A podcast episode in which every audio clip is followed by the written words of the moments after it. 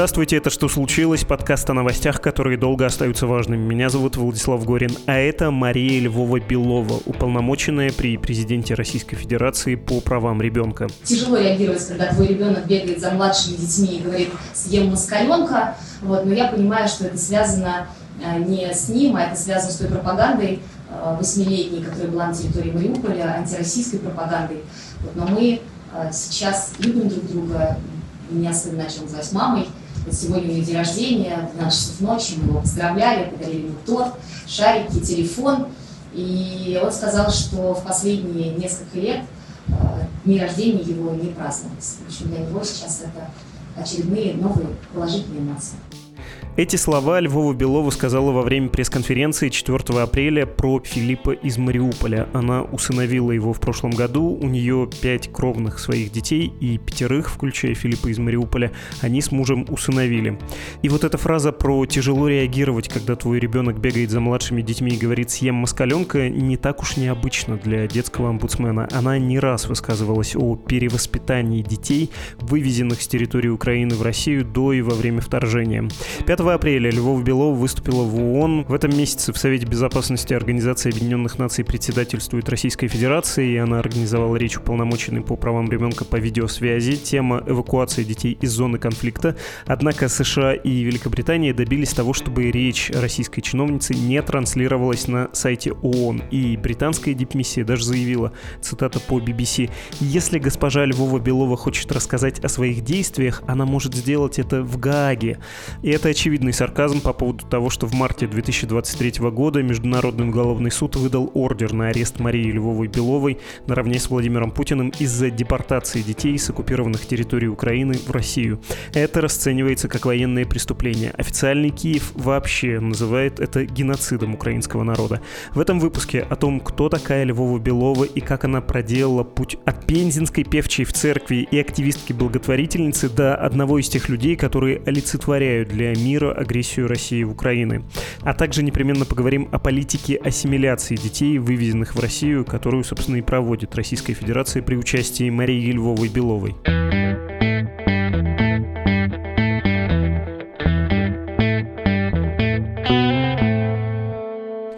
Итак, кто такая Мария Львова-Белова и как ей удалось сделать очень быструю и очень успешную карьеру? Почему многие из тех, кто занимается благотворительностью в России, с оптимизмом восприняли ее назначение на пост детского омбудсмена? Сейчас спросим об этом журналистку издания «Верстка» Анну Рыжкову. Она одна из авторов текста о том, как религиозная общественница из Пензы стала вывозить в Россию и интегрировать, пишем в кавычках, украинских детей. Привет. Привет. Откуда Львова Белова взялась? Мария Львова-Белова — это женщина, которая имеет музыкальное образование. Она, насколько я помню, оканчивала дирижерское отделение в музыкальном училище в Пензе. И ее путь во власть был через среду благотворительности, через НКО. И она просто начала помогать детям в своем регионе, у нее было несколько довольно хороших по оценке разных людей из НКО проектов. Ну, например, она просто попала в палату детей, от которых отказались родители, и стала туда приходить с волонтерами, помогать им, читать им сказки, одевать их, кормить. И вот так появился ее первый такой публичный проект «Благовест». Потом она создала такой центр «Квартал Луи», для детей-сирот с инвалидностью, для того, чтобы после этого они не попадали в психоневрологические интернаты. Потом у нее появились другие подобные центры в регионе. Там сначала это был дом Вероники, потом Новые берега, и вот что-то бюджеты все росли, росли. Постепенно она стала уже связанной с властями. Она вошла в Единую Россию. За ее благотворительные проекты Сначала Марию Львову Белову наградили орденом от РПЦ, Потом уже в следующем году она стала доверенным лицом Владимира Путина, поучаствовала в выборах в Пензенской области. И, в общем-то, постепенно, когда мы изучали вообще степень ее вовлечения в благотворительные проекты, стало видно, что она отходит от дел. И, в общем-то, она прекратила такое свое прямое менеджерское участие, и уже пошла во власть, если так можно сказать. А давай сосредоточимся еще вот на этих проектах. Э, и ты писала, и коллеги, например, из «Новой газеты Европа», которые опубликовали 4 апреля материал с заголовком «Со дна поднялась мать». Путь детского омбудсмена Марии Львовой Беловой от певчей в церковном хоре до фигурантки дела в Международном уголовном суде. Они там говорят, что вот этот проект, э, который называется «Квартал Луи», Луи в честь Армстронга, видимо, да, в честь ее музыкальной любви, и ты говорила суть этого проекта, проекта помочь интеграции, социализации людей с инвалидностью, молодых людей. Так вот, э, коллеги указывают, что уже этот проект в 2013 году был связан с «Единой Россией», с Неверовым, достаточно видным таким единороссом, депутатом, и что вот примерно тогда началось сотрудничество с властью, или это случилось раньше? Я бы сказала, что просто тогда она это публично не афишировала, то есть она не позиционировала себя как человека, который имеет какие-то амбиции продвигать свои проекты через властные ресурсы. Но вот мы нашли такую информацию, что именно на квартал Луи тогда региональный Минтруд вот ей выделил сумму 400 тысяч рублей, но, честно говоря, по сравнению с дальнейшими вложениями в ее проекты, эта сумма кажется вообще незначительной, потому что уже следующий проект «Дом Вероники» там собрал 27 миллионов рублей, новые берега, как мы узнали, 190 миллионов рублей. То есть, да, действительно, она была в связке с региональными властями, с людьми, связанными с Единой Россией, но просто чаще всего, когда она говорила о своих проектах публично, она их представляла как такие очень живые, человечные инициативы на местах. А когда можно уловить этот момент, когда, собственно, живые человечные проекты перестали быть живыми? Я понимаю, как это затрапезно звучит, но любой, кто в России жил, понимает, чего власти касается. Оно становится таким костным и действительно как будто происходит омертвение. Потому что, ну вот ты как будто продаешь душу дьяволу. Даже если ты думаешь, с властью можно конструктивно сотрудничать, есть общественные деньги, почему надо считать, что это обмен на лояльность или почему вдруг меня считаете сразу карьеристом или что я в обмен должен буду сделать какую-то услугу, но практика показывает, что, как правило, так и происходит. Есть вот этот переломный момент в карьере Львовой Беловой, когда она, ну прости за литературность, продала душу э, Российской Федерации. Вот так. Кстати, вот это выражение «продала душу дьяволу» не раз слышу в обсуждениях э, Марии Львовой-Беловой, и вообще, пока мы готовили текст на планерке, это тоже часто звучало. На самом деле, конечно, мы хотели тоже найти этот момент. Я думаю, что это произошло не в какую-то конкретную дату, но период этот мы могли бы обозначить по некоторым признакам. Да? Например, мы заметили, что в 2019 году когда в медиа и вообще в сообществе людей, которые занимаются благотворительностью, была суперактивная такая кампания против психоневрологических интернатов, и было подписано письмо Путину, там было 115 фамилий разных людей, которые связаны с этой темой в регионах, в маленьких городах, в городах покрупнее. Так вот, Мария Львова-Белова, чья миссия, казалось бы, как раз не допустить то, чтобы дети-сироты с инвалидностью попадали в ПНИ, вот она эту кампанию совершенно проигнорировала, что довольно странно, потому что большая часть ее проектов как раз-таки были об этом. И мы поговорили с некоторыми благотворителями в Пензе, которые непосредственно с ней сотрудничали и пересекались. И вот они указывают на то же самое время, что это там 18-19 год. И такая деталь, не то, чтобы Мария Львова-Белова как-то активно продвигала какие-то идеи власти или там э, поддерживала конкретных фигур среди там, представителей «Единой России», но она чаще молчала. Вот они сказали такую фразу. И это было ее чертой. И то, что она не поддержала, например, да, вот эту инициативу о том, чтобы ПНИ не строились больше и не расширялись, наверное, тоже показатель и примерно в тот же период стали появляться в пензенских э, медиа публикации о том, что Мария Львова-Белова чуть ли не ради пиара сгоняет детей на различные мероприятия инклюзивные.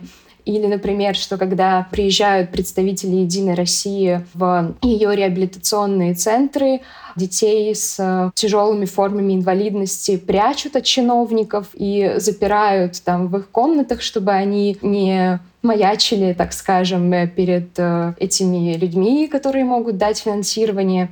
И, в общем, все это скорее натолкнуло нас э, на мысль, что вот примерно там 19 18 20 годы тот самый период, когда она отвлеклась от своих проектов классных, да, как э, говорили нам благотворители, и сконцентрировалась на каких-то других амбициях. И в июне 2021 года она еще и стала там выпускницей такой программы «Президентский кадровый резерв», и уже через 4 месяца она сидела вот на той самой Zoom-конференции с Путиным, которую многие вот репостили недавно в связи с э, Орзером и говорила о том, как она любит детей, о том, что она многодетная мать и что она посвятила свою жизнь правозащитной работе и помощи детям. Прости, что я все время возвращаюсь в Пензу, но мне кажется важным все-таки зафиксировать некоторые моменты там, поскольку карьера, собственно, оттуда и стартовала, и многое там до сих пор можно найти. И еще я понял, что нужно на всякий случай уточнить про ПНИ, что это было за обсуждение, что это была за общенациональная дискуссия. Тут необходимо, конечно, назвать имя Нют Фидермессер, благотворительницы, активистки. Любой, кто вспомнит ее доклад про ПНИ, наверное, его уже забыть не может. Он вот прям с картинками, жуткими фотографиями, точнее, показывал, в каких условиях живут люди в ПНИ, и что не нужно их дальше строить, тем более не нужно строить гигантские многотысячные вот эти комбинаты, потому что для людей с инвалидностью, ну, там просто будет ужасно жить, там еще более нечуткое будет отношение из-за того, что они такие большие, непрозрачные, оттуда трудно выйти. В общем, масса-масса проблем и плюс недофинансирование. Многие правозащитники говорили, что нужно перейти к каким-то более гуманным формам, более более близким к семьям и более социализирующим. Это на всякий случай я напоминаю. А что касается возвращения в незабвенную Пензу, два сюжета меня волнуют. Давай я оба их назову, чтобы тебя потом не перебивать, а ты про них расскажешь. Ну, во-первых, муж, который увидел ее, поющую в церковном хоре. Такая идеальная картинка для консервативного какого-то фильма о семейных ценностях, такого путинского извода. Да, и этот муж, он рукоположен, он, в общем, священник, был до этого айтишником, тоже, я полагаю, вполне себе в духе времени карьера. А во-вторых, Анна Кузнецова, предыдущая уполномоченная по правам ребенка, они были подругами, но вот как раз из-за карьерных каких-то соображений, кажется, поссорились, хотя Анна Кузнецова была таким первопроходцем в Москве, протоптала дорожку, тоже будучи женой священника, многодетной мамой, сделала карьеру в Москве и во многом для Львовой Беловой открыла путь. Да, ну, я, пожалуй, начну с мужа. Действительно, такой э, как будто бы эпизод из кино. Мария Львова-Белова познакомилась с мужем в церкви. Она пела на клиросе, а он был прихожанином, но он не то чтобы был очень верующим, просто, как я поняла, иногда бывал в этом храме и месяцами смотрел на какую-то очаровательную девушку, которая поет, и через какое-то время, наконец, э, решился познакомиться с ней. И, как я поняла, с тех пор они не расставались. Еще интересная деталь, что Мария Львова-Белова всегда понимала, что у нее будет много детей. И когда она соглашалась на свидание с молодыми людьми, она, как я понимаю, сразу оговаривала этот вопрос. И вот как раз ее муж Павел Кагельман был тоже согласен на то, что в семье должно быть много детей, и поэтому второе свидание состоялось. Вот. Он э, долгое время работал программистом, и на самом деле завершил эту карьеру, ушел в священники только там к концу 2019 года. Примерно в то же время сама Львова Белова вошла в президиум Генсовета Единой России. Ну вот интересно, как она вообще рассуждает о решении мужа стать священником. То есть она говорит, что на самом-то деле она не поддержала сначала такую его идею, точнее она была очень обеспокоена тем, как э, поменяется ее жизнь после этого. Думала, что быть матушкой значит принимать какое-то количество ограничений, и как будто бы ее жизнь может сильно измениться. Но, как она сказала, всего лишь пришлось убрать из своего гардероба пару коротких юбок. Ну и впоследствии, когда Мария Львова-Белова открыла свое арт-поместье «Новые берега», Павел стал там настоятелем храма при этом арт-поместье. И вообще дети Марии Львовой-Беловой говорят э, часто, что они действительно там раз в неделю бывают в храмах, и что они, ну это они правда с говорят, очень благочестивая семья, ну и как мы можем заметить по публикациям Марии Львовой-Беловой в ее соцсетях, что она сама часто ходит в церковь, иногда даже поет на клирсе, как 15 лет назад или даже больше. Вот. Это что касается ее мужа, у которого такая случилась необычная карьера из программиста в священника. Что же касается Анны Кузнецовой, да, действительно, их портреты невероятно похожи. Мы говорим о двух подругах, которые как раз вместе начинали проект «Благовест», вот тот, когда они ходили в палату детей, от которых отказались родители, и помогали им. Но потом как говорит сама Львова-Белова, просто их видение на то, как должны строиться благотворительные проекты, разошлись. При этом они как будто бы сохранили хорошие дружеские отношения.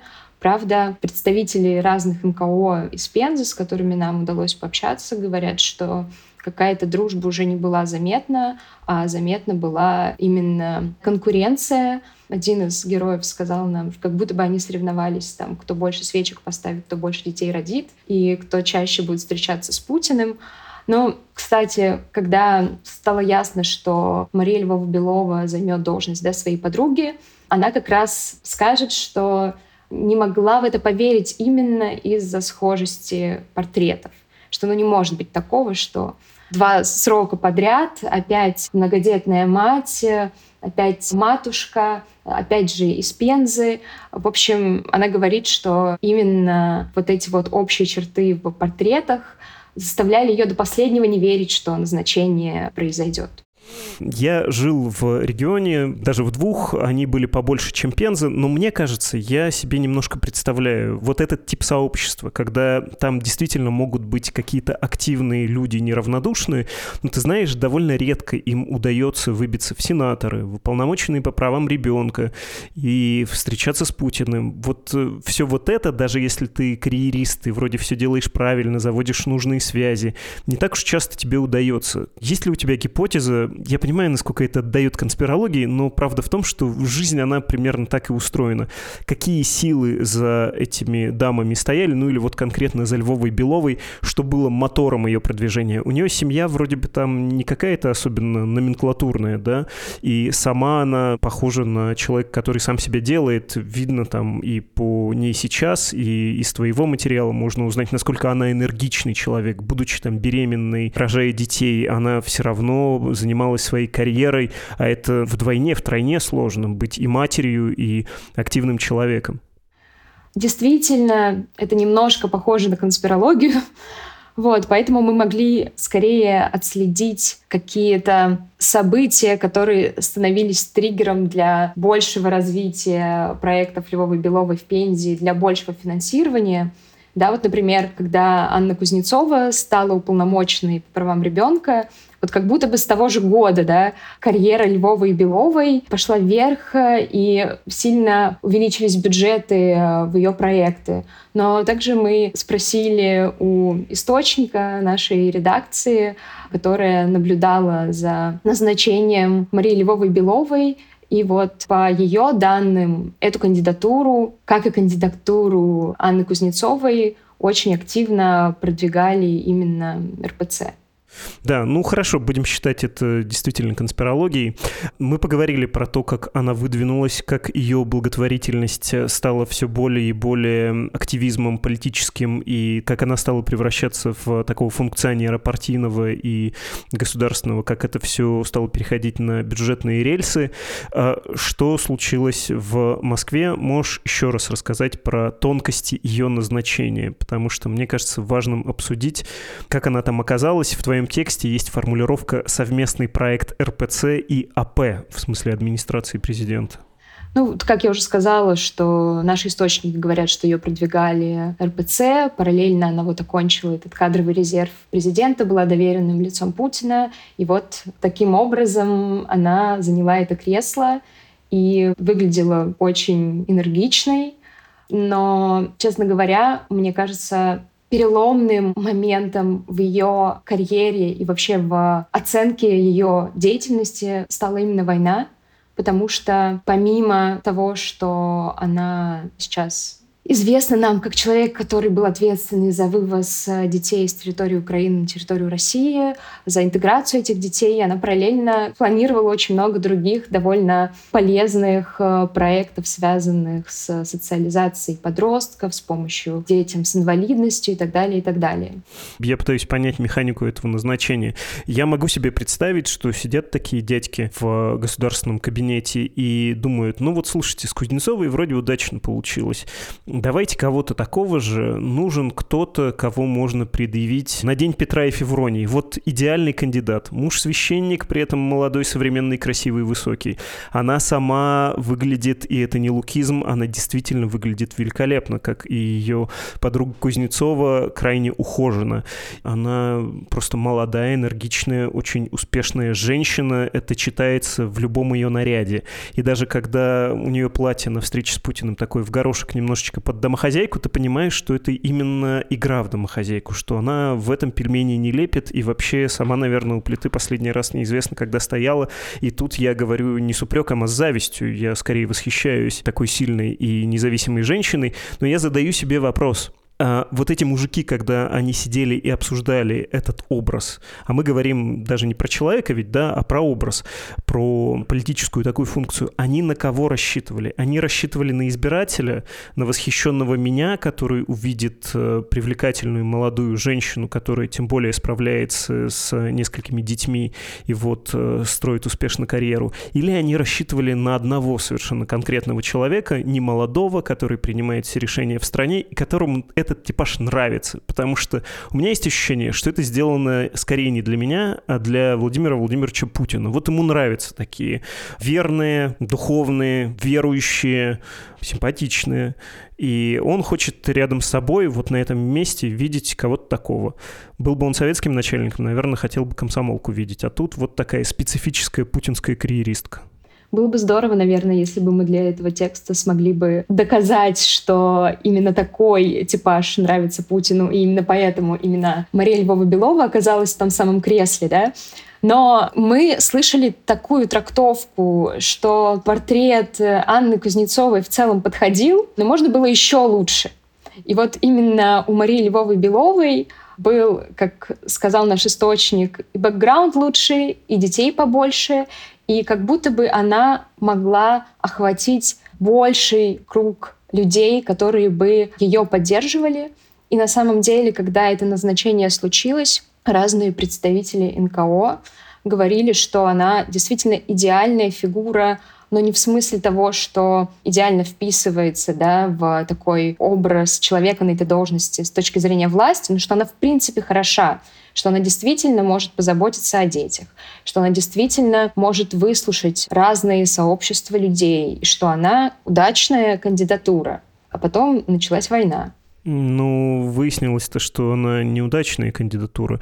Мы ничего не говорили об ее убеждениях, об этом сложно судить, не поговорив с ней самой. И даже если поговорили бы, трудно поверить, да, это что-то, что в душе, но она не проявила себя человеком, который думает по-христиански о слабом, о детях. Она проявила себя чиновницей. Ну, то есть как Мизулина, только с детками. Это интересный вопрос, потому что если послушать, что говорит сама Мария Львова-Белова, посмотреть на то, как она действует, то она действительно как будто бы пытается окутать этой своей заботой всех детей, с которыми она встречается. И вот такой факт, который лично меня очень сильно зацепил — что она просто зациклена на объятиях, да, и ее команда буквально посчитала, сколько детей она успела обнять за год на своей должности. И каждый раз, когда дети приезжали из Украины в Россию, а, это была такая встреча, когда, не знаю, детей сразу же берут на руки, берут их за руки, когда им вручают подарки, когда к ним приглашают аниматоров, которые как будто бы должны сделать их немножко веселее, развеселить их. К ним приглашают психологов, которые помогают им реабилитироваться на новом месте. В общем, если мы посмотрим на все эти детали процесса отдельно, как будто бы здесь довольно много человеческого подхода к детям. Но если мы смотрим на картину глобально, то мы видим действительно вывезенных детей и понимаем, что сам факт их перемещения с их родной страны в Россию неизвестно как отразится на их будущем и на их судьбе и на их психике. Нет, давай-ка уточним, потому что я не понял про человеческий подход. Путин тоже вон детей в животик целовал и с собачками в снегу в обнимку валялся. То есть э, может там и рыбку поцеловать, и кого хочешь. Это ничего не значит. Если мы смотрим на сделанное ей, ну вот я, конечно, говорю про то, когда они узнали очень многие люди, и я как-то так с удивлением присмотрелся. Надо же, стала одним из лиц войны, а по версии Международного уголовного суда так одним из двух лиц этой агрессивной войны. Она чего хорошего сделала? Что за инициативы, в том числе на федеральном посту, она предложила, которые могли бы ее характеризовать с хорошей точки зрения, чтобы мне, вот э, гнилому либералу, который тут э, последние полчаса гадости про нее говорит, может можно было утереть нос? Ну нет, конечно, я не могу сказать, что это какие-то идеальные проекты, в которых нет э, ни доли политики и пропаганды на аудиторию детей, да, но когда мы делали этот текст, мы смотрели, что происходит, например, на форумах, куда она приглашает школьников из разных регионов, и увидели, что для этих школьников специально разработали какую-то серьезную программу профориентации. К ним приглашают э, людей из каких-то топ-технологичных компаний, их устраивают на стажировки. Она приходит к детям, и выслушивает от и до их проекты. Ну вот там какой-нибудь группы десятиклассников из Тулы, которые говорят, что они хотят бороться с буллингом, что они хотят, чтобы у детей была психологическая поддержка в школе. И она старается это внедрять, она пиарит эти маленькие детские проекты, что кажется как раз проявлением э, человечности. Но опять же, я повторюсь, что мне очень сложно искренне хвалить какие-то такие ее инициативы, потому что для меня, как для автора текста, все они стоят рядом с ее идеями интеграции украинских детей в России, и просто это уже невозможно отделить одного от другого. Я просто сказала, что если бы не было войны, возможно, мы бы присматривались вот этому ее контакту с каждым конкретным ребенком из разных регионов, которые хотят дойти до чиновника и сказать, мне хочется, чтобы в моей школе не было буллинга. Или мне хочется, чтобы я из Саранска мог устроиться в крупный бренд и сейчас уже понять, что я смогу в 17 лет получить у них стажировку как будущий айтишник. Вот о чем я говорила. Все, спасибо, я понял мысль. Действительно, контраст тем разительней, что она умеет с людьми, с детьми разговаривать, работать, может проявлять какие-то эмоции, может не всегда уместно трогать других людей, как человек северный. И в детстве, наверное, не очень бы к этому хорошо отнесся. Но, в общем, она энергична. Это, мягко говоря, не Астахов, да, который, как поплавали, мог сказать эм, детям, которые пережили катастрофу на Сямозере. А что ты думаешь про ее убеждения? Все-таки давай поспекулируем тут, потому что можно на нее, конечно, смотреть как э, на такой извод путинской российской Сары Пейлин. Кто забыл, напомню, это такой политик американский, такая, точнее, она с Аляски и даже участвовала в президентских выборах как вице-президент, когда Обама победил в 2008 году, она была от республиканцев, у нее трое детей, и вот эта республиканская большая легенда гласит, что она, узнав, что родит ребенка с синдромом Дауна, Дауна, все равно не пошла на аборт, это противоречило ее убеждениям, и родила. И настолько она консерватор, что даже ее собственные дети вот в таком жестко консервативном духе, например, мало чего понимали про контрацепцию, и 17-летняя дочка забеременела. Ну вот очень последовательный, убежденный человек, в искренности которого ты не сомневаешься, даже если не испытываешь симпатии. Когда я смотрю на Львову Белову и что она говорит по поводу войны, я не вижу за ней никаких убеждений, кроме об обычного чиновничьего набора. Она может в какой-то стилистике отличаться, но даже когда она перечисляет грехи украинской власти, да, киевской хунты, которая плохо обращается с детьми, что она говорит? Вот эти дети, они же ненавидят Россию и смеют ругать президента Путина.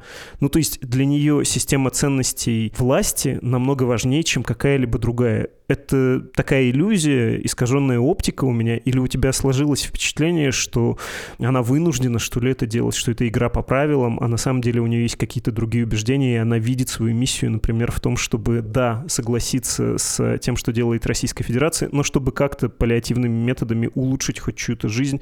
Это очень интересный вопрос, и, наверное, именно об этом я бы ее спросила, если бы у меня была возможность с ней поговорить. Понятное дело, что мы запрашивали комментарии от ее аппарата, но, видимо, из-за того, что Верстик в целом много писала о вывозе детей и ставила эту проблему в международный контекст, они, в общем, перестали отвечать нам на сообщения. Что я думаю про убеждения? Я думаю, что как будто бы они стерты. То есть, когда она говорит о войне в Украине, создается ощущение, что все, что на самом деле ее волнует, это что будет с детьми прямо сейчас, да? Какой семье я отправлю посылку гуманитарной помощи? Куда я устрою ребенка, когда он окажется, не знаю, в Московской области? То есть она не использует какую-то такую риторику, что вот там нацисты, что мы защищаем свою страну, что мы освобождаем и чествуем освободителей. Наверное, я вообще не слышала от нее каких-то таких вот э, известных э, пропагандистских высказываний. Но вот что она действительно делает, это она ставит в такое противопоставление российские семьи и украинские семьи. То есть, по ее убеждениям, Украина — это страна, где о детях сейчас не позаботились, поэтому мы о них позаботимся. Именно российские семьи оказались максимально щедры, чтобы принять к себе там 4, 5, 6 детей из Донбасса что именно этот жест, этот шаг говорит о нашем национальном единстве. То есть все, что она думает про войну в Украине, она вплетает именно в контекст семей, контекст типа истинной заботы о будущем детей — и более того выступает той самой фигурой, которая это будущее детям, жившим в страдающей Украине, наконец даст вот тут в России. Ну, как-то не по-христиански получается, нет? Когда родители хотят вернуть своих детей, а им не отдают их. И Львова Белова считает, что это нормально, и что самая большая проблема, опять же, видимо, эти слова просто западают больше всего в душу, это то, что ребенок говорит «есть москаленка». На самом деле, наверное, не по-крестьянски прийти на встречу с Путиным и попросить у него вот буквально, как она сказала, благословение, да? Наверное, это тоже не очень по-крестьянски. Ну, в общем, это какой-то микс э, тотального поклонения власти и такого благоговения перед э, президентом, в команде которого она работает, и вот этой идеи, что мы русские православные молимся о том, чтобы страдания людей прекратились и поем на клиросе. Вот, например, зимой Мария Львова-Белова вывела прямо на сцену своего приемного подростка Филиппа. Это в Лужниках, когда Путин выступал, был вот этот концерт? Нет, на том концерте вышли другие дети, а Мария Львова-Белова в конце 2022 года собрала детей на такой съезд так называемого движения первых, Туда приехали подростки из разных регионов, и, в общем, она вывела на сцену своего приемного сына из Мариуполя, Филиппа, сказала, да, как ей важна многодетность, э, как ей было важно познакомить российских детей с Филиппом. И вот понятно, что весь мир на это смотрит и думает, о боже, это ведь мальчик, которого вывезли из Мариуполя, да? А ровно за день до этого она публиковала свою фотографию из церкви, где ей вечером наконец удалось попеть, как в старые добрые времена на клиросе, потому что вот редкий случай, когда она оказалась в церкви без детей, без каких-то других задач. И, в общем, вот эти вот сутки, мне кажется, очень хорошо иллюстрируют э, весь вот этот вот странный конфликт внутри нее, Ну да, и мальчик вышел на сцену, кстати, в толстовке с орлами, с колючей проволокой, что выглядело тоже довольно крипово. А почему колючая проволока? Какие там орлы застряли в ней? Это был какой-то мерч, видимо, с русской эстетикой, потому что там были вот орлы, матрешки и вот колючая проволока.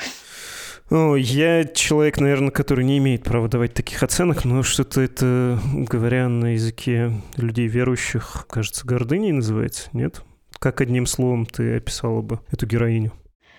Мне очень сложно описывать эту героиню и давать какие-либо оценки. Честно говоря, я до последнего выступала в редакции против того, чтобы писать именно профайл, потому что я понимала, что мы не сможем поговорить с ней или не сможем поговорить с людьми, которые работают с ней в тесной связке.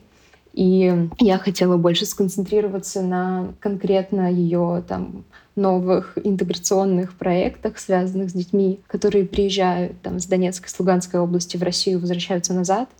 Но я могу сказать, что я чувствовала, когда я пыталась разобраться в этой личности. Я, наверное, чувствовала страх, потому что твой глаз не может смонтировать вот эти две картинки женщины, которая молится в церкви, и женщины, которая говорит, что ей отрадно оказаться в одном списке с президентом, когда речь идет о бордере на арест. И разгадать, как эти две вещи могут сочетаться в одном человеке, и плюс ее широко транслируемая любовь к маленьким детям — вот это мне было очень сложно разгадать, и поэтому моя эмоция — это страх и непонимание, как это существует внутри одной личности.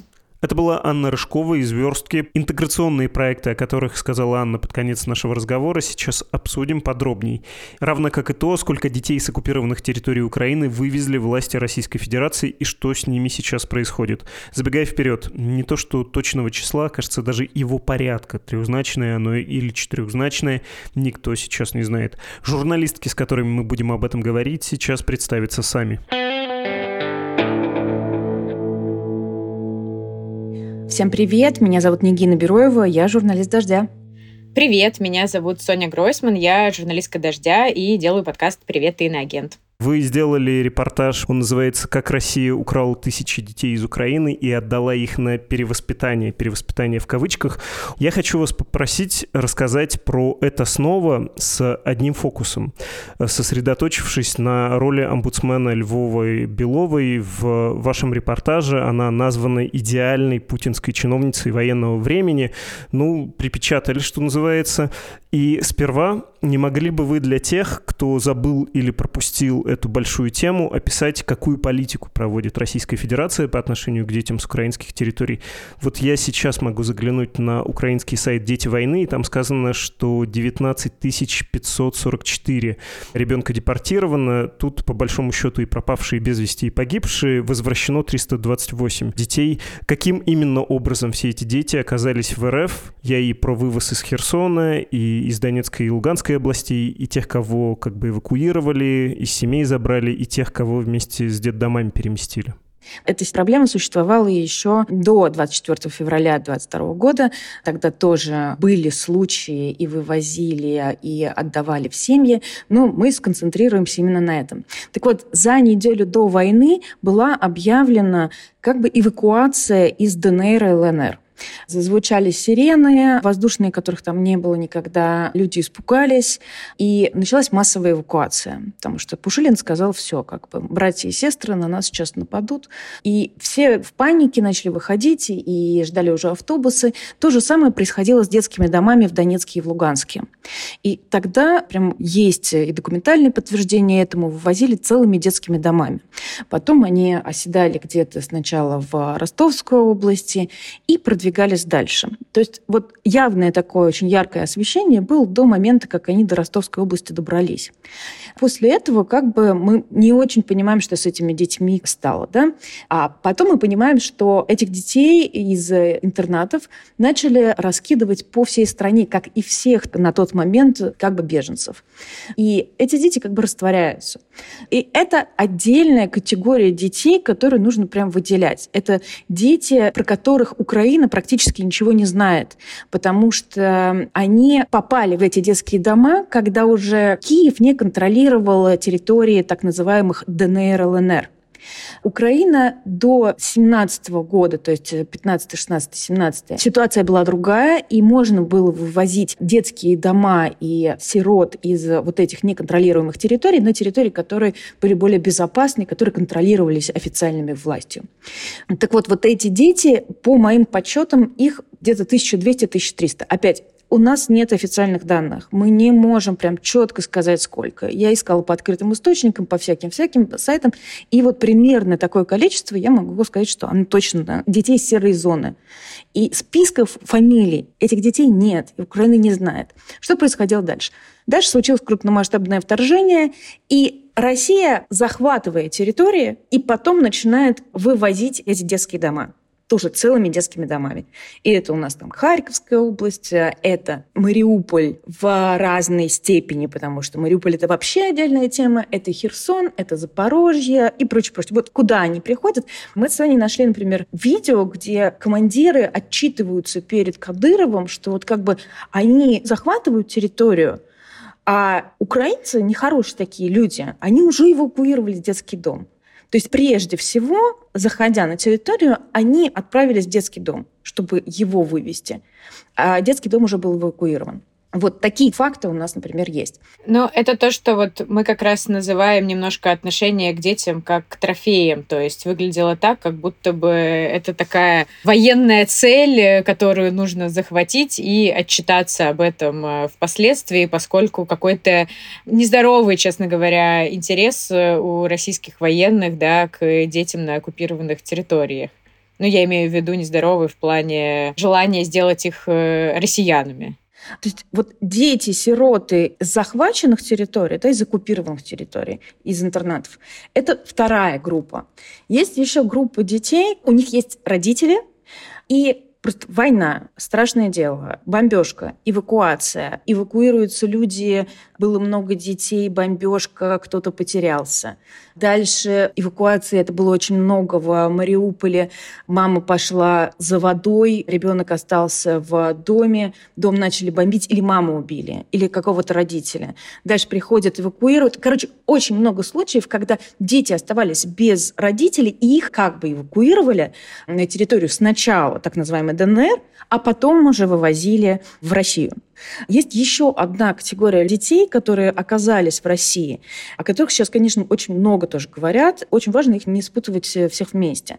Это в тот момент, когда Россия заходила в тот же самый Херсон, в Харьковскую область, и когда Россия заявляла, что она здесь навсегда, родителям поступали предложения разной степени навязчивости отправить детей в аннексированный Крым или на территорию Российской Федерации в детские лагеря ну, как бы дети отдохнут, а действительно уже много месяцев идет война, там и безопаснее, и сытнее, там хотя бы они будут точно сыты. Родители соглашались. Первая смена вернулась, все нормально. А дальше ситуация на фронте изменилась. Украина освободила несколько своих территорий. И в результате Российская Федерация говорит, ну, типа, ребят, мы не можем вам вернуть детей, потому что через линию фронта мы не можем их перевести. Можно было, естественно, какими-то другими окольными путями, но заявление было такое. При этом никаких препятствий мы вам чинить не будем, если вы приедете, этих детей сами заберете. Лично родители важно, лично родители. У многих родителей не было загранпаспорта. Почти ни у кого не было денег. А это путешествие, извините меня, как кругосветка просто сейчас, потому что должен пересекать безумное количество границ. И вот это все затянулось. И этих детей оставили. Тут же в Российской Федерации им организовали обучение, и это были прям громкие заявления, что все, ребят, дети остаются, вы не переживайте, у них все хорошо, они продолжают учебу.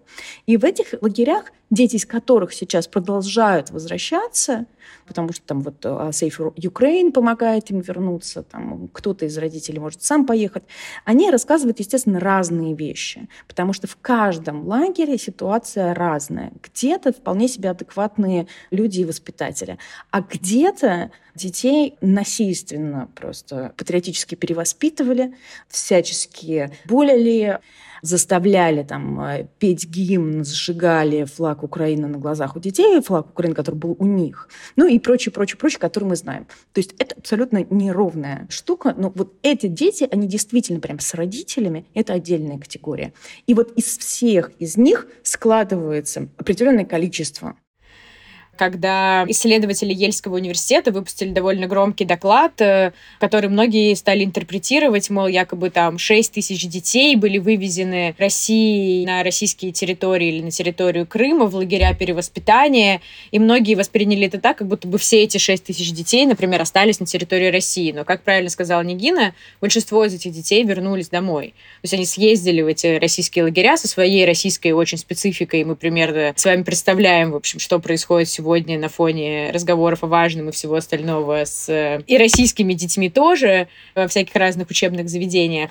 И дальше часть этих детей вернулась, часть России действительно после того, как линия фронта сдвинулась, отказалась отдавать и мы пытались, конечно же, во время работы над этой историей, не уменьшая того, что каждая история депортированного ребенка, каждая история ребенка и разлученного со своими родителями, и даже ребенка там сироты или социального сироты, который рос и воспитывался в Украине, а потом оказался вдруг в России, и теперь из него делают, значит, российского патриота с таким парамилитаристским воспитанием, Конечно же, все эти истории, каждая из них трагична. Но мы, понятное дело, прежде чем работать над э, этой историей, пытались как-то оценить масштабы.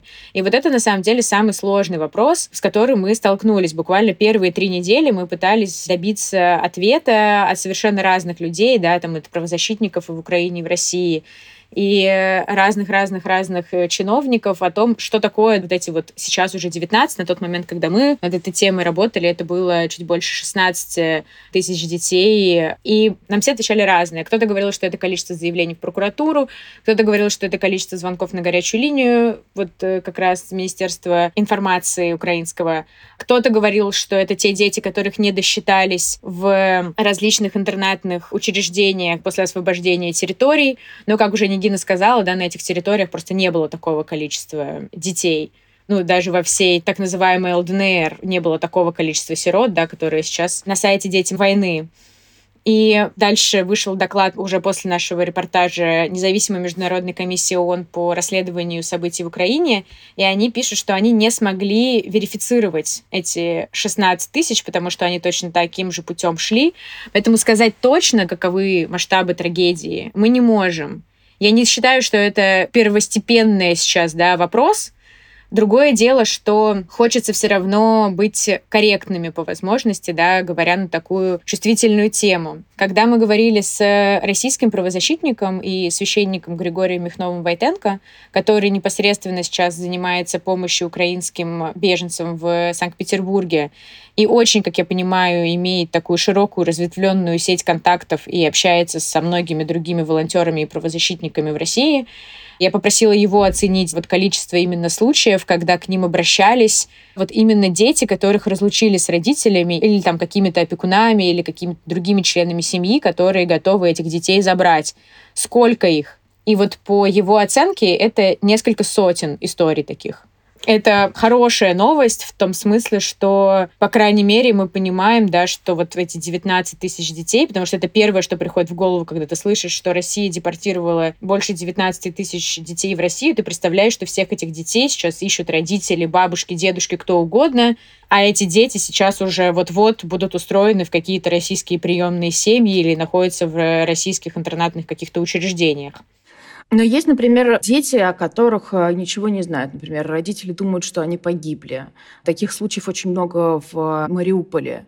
Но при этом есть, безусловно, шанс, что эти дети находятся в России. И если это маленькие дети, то они не могут связаться им тоже могли сказать, что твой родитель умер, и все. И дальше ребенок, который не знает сотового телефона или не понимает, что вот нужно зайти на сайт Мининтеграции украинский и вот позвонить на горячую линию. Таких детей очень много, и мы про них ничего не знаем. Есть еще, например, дети, которых вывезли, депортировали ну, здесь прям уместен глагол «украли» из Херсонской больницы. Это дети-младенцы, их называют отказники. То есть младенцев забрали, кого-то забрали, а кого-то из них удалось просто спрятать или обмануть российскую армию. Украинские врачи это сделали, да, они там приписывали диагнозы, но они вот так спасали. Но опять в том конкретном случае это какие-то, наверное, десятки вместе с домом ребенка, который один из домов ребенка депортировали, вывезли точно перед тем, как сдать Херсон. Какую политику Российская Федерация проводит в отношении этих детей? Насколько важно тут э, то, что на официальном языке называется, в том числе Львовой Беловой, интеграцией? Ее слова есть э, такая западающая в душу цитата. Есть негатив, который преобразуется в любовь к России. В общем, хорошо описывает подход, да? На языке менее комплементарном по отношению к Российской Федерации это все называется перевоспитанием, депортацией, геноцидом. И насколько важна в этом роль конкретно Львовой Беловой ее персональная ответственность? Из того, что мы сейчас понимаем, особенно это касается детей-сирот или социальных сирот, которых вывозили буквально целыми учреждениями, как с территории так называемых ЛДНР, так и с территорий, которые Украина контролировала до февраля, а потом они на какое-то время или до сих пор оказались под контролем России, оккупированы. И вот здесь история такая. Сначала дети оказываются в каких-то местах временного содержания, а потом дальше их распределяют по российским детским домам, по разным российским э, учреждениям. Да, в нашем распоряжении оказалась переписка чиновников Минпросвещения, которые буквально спрашивали региональные органы опеки, вот у нас есть сейчас там, из того, что мы примерно насчитали, да, речь шла про несколько сотен детей, которые находились в пунктах временного размещения, до августа они там находились, Ростовской и Курской областей.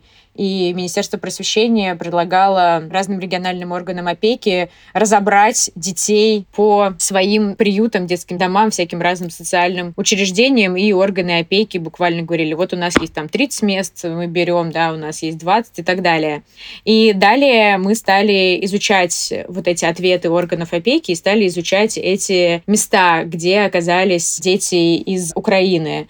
И все очень печально. В этой переписке мы насчитали считали, и это точно не весь масштаб, но мы просто вот из тех, кто, скажем так, поучаствовал в этом чате, который оказался в нашем распоряжении, насчитали около там 24 учреждений, которые отметились, и вот мы просто буквально в каждое из них заходили на их сайты, заходили в их группы во ВКонтакте и в 21, и то, честно говоря, с поблажками к остальным трем, мы насчитали патриотическое воспитание вообще в полной мере, то есть э, места, где оказались сейчас дети из Украины, которых вывезли с территории, где ведутся боевые действия или велись последние уже 9 лет, эти дети пишут письма на фронт, делают окопные свечи, посещают раненых участников э, так называемой специальной военной операции, пишут письма на фронт, собирают автоматы, маршируют и так далее. На одном из э, учреждений казенных на сайте у них на страничке ВКонтакте мы обнаружили фотографии, как за столом сидят дети, такой длинный стол, их посадили, и они смотрят брифинг Коношенкова просто оперативная сводка с фронта специальной военной операции. Это просто мрак, мне кажется. Ну, он обычно же еще как раз все это рассказывает, э, эти все истории про нацистов, уничтожение боевиков и все остальное. И дальше, по задумке, из этих учреждений региональные органы опеки должны распределять детей по приемным семьям в России. Насколько мы понимаем, это такая временная опека до 18 лет поскольку это не в чистом виде усыновления, то есть э, эти родители не берут целиком всю ответственность, по сути, государство нанимает их для того, чтобы они работали родителями для этих детей до 18 лет. Но понятное дело, что эти дети, им вряд ли объясняют, чем отличается временная приемная семья от постоянной приемной семьи. Им говорят сразу, это твои мама и папа, и думают, что вот, ну, как бы, вот эта семья. И понятное дело, что семьи эти очень и очень разные, и многие из них, очевидно, недооценивают травму, пережитую ребенком, и говорят, да, пф, Они вообще это все серьезно не воспринимали. Для них война это просто как игра. Возят этих детей на какие-то военные реконструкции, где те переживают просто ретравматизацию. Сильнейший ПТСР у них проявляется. И это все как-то воспринимается, ну, как будто бы не очень серьезно. В каких-то семьях, вот Нигина разговаривала, например, с одним таким отцом, который говорит, ну да, у нас в школе там разговоры о важном, сейчас ему все нормально расскажут, что какая история, там, кого надо уважать, кто победил в Великой Отечественной войне. Вот, какие-то семьи чуть более адекватно реагируют на происходящее, хотя тоже недооценивают, в чем они участвуют, и для них это просто некие дети, которые оказались в их семьях, и они должны сейчас их спасать, воспитывать, как родных, говорят, нам все равно на их национальности. Но в этой фразе и есть проблема, поскольку у детей есть, у многих из них, четкая украинская идентичность. И в этом случае у них начинается гигантский кризис идентичности, когда им всю жизнь говорили, что они украинцы, потом они оказываются в семье, которая говорит, вы теперь э, русские, вы теперь россияне, из хорошего, да, там какие-то семьи, про них писали наши коллеги, и там мы в том числе с кем-то говорили, готовы, по крайней мере, к тому, что в какой-то момент у детей появится интерес к своей культуре, к украинской культуре, и они готовы с этим хотя бы их познакомить и рассказать им о том, что произошло. Защитить своего ребенка сейчас в России от пропаганды, даже своего родного, собственного, даже этого невозможно до конца. Ну и Мария Львова-Белова как раз весь этот процесс, по сути, курирует, поощряет и, более того, кажется, из того, что мы поняли, создает вот эту радужную картинку полного счастья в этих домах, в этих семьях, что якобы все семьи проходят некие курсы, да, как работать с детьми с ПТСР, что дети с родителями знакомятся по видеоанкетам и так далее. В реальности это все оказывается немного другим. Мария Львов-Белова изначально стала лицом вот этой депортации, или как они называют, спасения детей. Она вывозила лично. Началась эта массовая я бы назвала ее рекламной кампанией.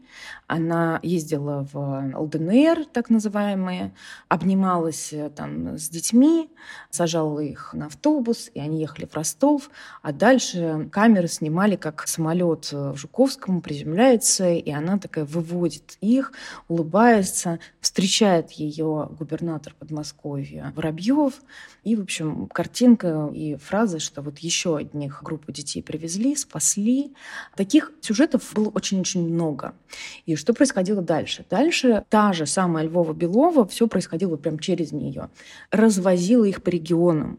То есть региональные СМИ, они как раз вот делали вот эту картинку, она привозила какое-то количество детей куда-нибудь в Сибирь, встречали аэропорты, встречает губернатор, родители, которые вот потенциальные и прочее, прочее, прочее. И это прям такая картинка. Рекламная кампания – это отдельная тема. Но то, насколько я могу для себя да, отвечать на этот вопрос, там, а зачем вот такая массовая? Понимаете, объяснение, и это просто сквозит во многих сюжетах или фильмах, а местами прям называются. Вот, посмотрите, война идет ради спасения этих детей. Посмотрите в их глаза, вот, это в том числе причина. На моем веку, чтобы так часто встречался омбудсмен с президентом, не было такого никогда. Она супер вхожа. Нужно обратить внимание, как она с ним общается. Это тоже очень важно. Это может не бросаться в глаза, если ты смотришь как зритель какой-нибудь один сюжет, да, или одну встречу, или одно интервью. Я просмотрела часы просто с ее интервью, со встречами всевозможными, как она ездила по регионам, как она ездила в так называемый ЛДНР. И когда ты вот так пристально наблюдаешь, ты начинаешь смотреть и за мимикой, и за тем, как она себя ведет. Есть видео, когда они встречаются с Путиным, он говорит, ой, кажется, вы взяли... Он два раза ее спрашивал. Кажется, вы взяли ребенка. И каждый раз это как новость такая. Она говорит, да, благодаря вам и второй был момент, когда она ему рассказывает про в том числе африканское направление. Говорит, я хочу попросить вашего благословения. Ну, то есть это просто, что вы понимали, подчеркнем. Это чиновник общается с президентом. Я хочу попросить вашего благословения. И действительно, она общается с детьми, она умеет это сделать, она улыбается, она тут же, заходя там, не знаю, в комнату, в палату, куда угодно, она начинает их обнимать, начинает улыбаться. Действительно, у нее это получается, и дети откликаются на эту доброту. И поэтому не было действительно никогда таких случаев, чтобы к ней обращались и говорили, вот, мой ребенок находится там-то, там-то, отдайте чтобы ее аппарат или она сказала нет никогда, такого не было. Но периодически проскальзывают другая сторона медали. Это феи крестные. На пресс-конференции, это была пресс-конференция по результатам так называемого референдума в Херсоне, в, ну, в общем, во всех э, оккупированных территориях. От огромная пресс-конференция тоже, просто гигантская. И в какой-то момент она разговорилась и начала говорить про то, что да, они приехали и гадости говорили про нашего президента, но потом как бы нормально. И в доказательство того, что это все было тлетворное влияние украинской пропаганды, она говорит, ну потом мы их спрашиваем, ну если наш президент такой плохой, хотите, поезжайте обратно. Они говорят, не-не-не, все хорошо. И вот таким образом вот этот вот негатив, он преобразовался в любовь к России.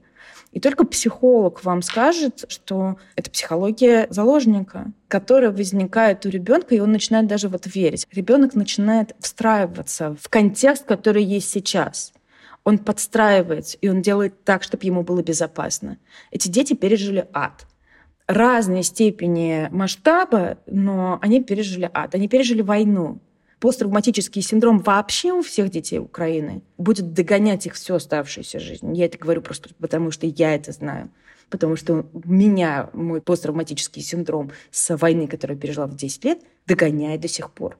И поэтому я могу экспертно это заявлять.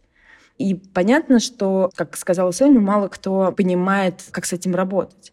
И, естественно, эти дети в какой-то момент они начинают делать так, чтобы они могли не просто жить, а становиться своими. Это очень важный момент. Ты встраиваешься, тебе даже иногда важно очень раствориться, сделать так, чтобы ты никаким образом больше не выделялся. Для вас Львова Белова в этом процессе. Она кто? Добрый надзиратель. Она эффективный организатор, и тут ее можно похвалить, э, как э, кто-то мог бы похвалить. Ну, хорошо, что заключенные по пути в концлагерь не мучились, настолько хорошо была организована логистика. Или наоборот, она для вас человек, который многое делает для этих детей. Мы про это с вами говорили, что есть в том числе дети, о которых никто не знает. Дети из серой зоны, о которых крайне мала вероятность, что кто-то когда-то вспомнит и она все-таки устраивает их всеми. Вот для конкретного ребенка при всем ужасе ситуации она же вот способствует его распределению в какую-то семью. Да, ужасно, да, потеря идентичности, все понятно, но конкретный человек в конкретной ситуации получает понятную судьбу и может устроить свою жизнь уже сейчас. Ну, давайте я поиграю в доброго полицейского. Я еще раз говорю, я точно так же да, могу судить только по каким-то пресс-конференциям и всему остальному. Знаете, я не исключаю, честно, варианта, при котором Львова Белова искренне верит в то, что она делает. То есть ей искренне, возможно, кажется, что она делает что-то хорошее, что она правда спасает и помогает детям. И есть, конечно же, какое-то количество, ну, не прямо, не стопроцентно однозначных ситуаций, связанных как раз с детьми-сиротами, которые оказываются в каких-то приемных, возможно, даже любящих семьях. Другое дело, что этим всем детям в Украине нашли бы тоже семьи в Украине высочайший процент, чуть ли не 97% детей сирот или там социальных сирот имеют опекунов или живут в каких-то разнообразных формах опеки. То есть э, понятное дело, что основной акцент Львова Белова делает на детях так называемых ЛДНР, которым в нынешней ситуации Украина, к сожалению, да, помочь не может, но Украина очень активно проводит этот процесс, э, как он называется, деинституционализации Поэтому вероятность того, что если бы Россия в свое время не пришла и не стала бы, значит, на этих территориях воевать еще 9 лет назад, часть из этих детей вообще в принципе не стали бы сиротами, потому что, например, там семья, два брата и их сестра, которых мы упоминаем, они стали сиротами, потому что их отец служил в ополчении. Таким образом, они сейчас оказались в российской семье. Ну, другое дело, что не всегда кровная семья лучше, чем приемная. Бывают, к сожалению, не очень осознанные семьи и неосознанные дети. В общем, я это все к тому, что как бы иногда хочется подумать, да, о том, что хоть что-то хорошее, да, это делать, но потом у тебя появляется сразу контраргумент.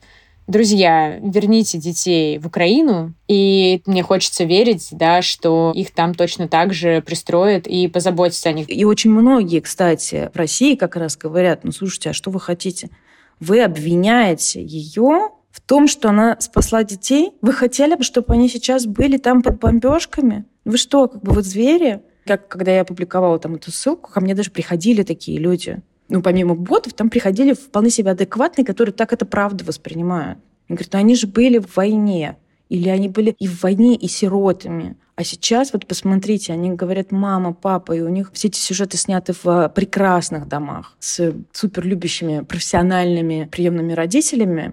Я рассказываю именно про картинку, которая возникает у тебя после просмотра сюжетов или фильмов. Есть там целый сериальчик, такой мини-сериал про это все. И показано это все так, чтобы максимально убедить человека, что вот у этих детей случилось просто счастье. Им повезло очень в жизни, их спасли, правда. Но каждый раз, когда возникают сомнения, нужно помнить, что Россия создала условия, в которые она потом начала спасать. Россия пришла с войной. У этих детей была бы другая судьба. Мы не знаем, она была бы хуже, она была бы лучше, хуже, сложнее, но всякое бывает. Это дети Украины, и они имеют право быть украинцами. У многих из них, возможно, остались какие-то родственники, какое-то наследство, все что угодно. Они имеют право быть украинцами. В международном праве есть понятие временное перемещение, которое разрешено. Это когда ты действительно, неважно из какой то страны, ты видишь, что дети под бомбежкой, сейчас э, там э, умрут, ты их забираешь и возишь куда угодно, потому что ты их спасаешь. Но там ключевое слово «временное», потому что после того, как ты довез э, их до безопасного места, ты должен связаться со страной и сделать так, чтобы вернуть этих детей на родину. Но связаться ты должен условно сразу. И когда Львова Белова на последней пресс-конференции подчеркивает, что это не усыновление, что это временная опека, а для ребенка это одно и то же. Это не временное. Когда выдаются то, про что мы забыли сказать, гражданство автоматически уже, а изначально просто вообще изменили законодательство миграционное, то это не временное перемещение. И об этом нужно помнить. Это были Соня Гройсман и Нигина Бероева с телеканала «Дождь». А выпуск был о жизненном пути уполномоченной по правам ребенка при президенте Российской Федерации Марии Львовой Беловой. Ну и, конечно, о детях, выведенных с территории Украины в Российскую Федерацию. Вы слушали «Что случилось?» подкаст о новостях, которые долго остаются важными. Стать одним из тех, кто финансирует работу нашего издания «Медузы» можно на страницах support.meduza.io и save.meduza.io. Написать нам письмо можно на адрес подкаст собакамедуза.io. До свидания.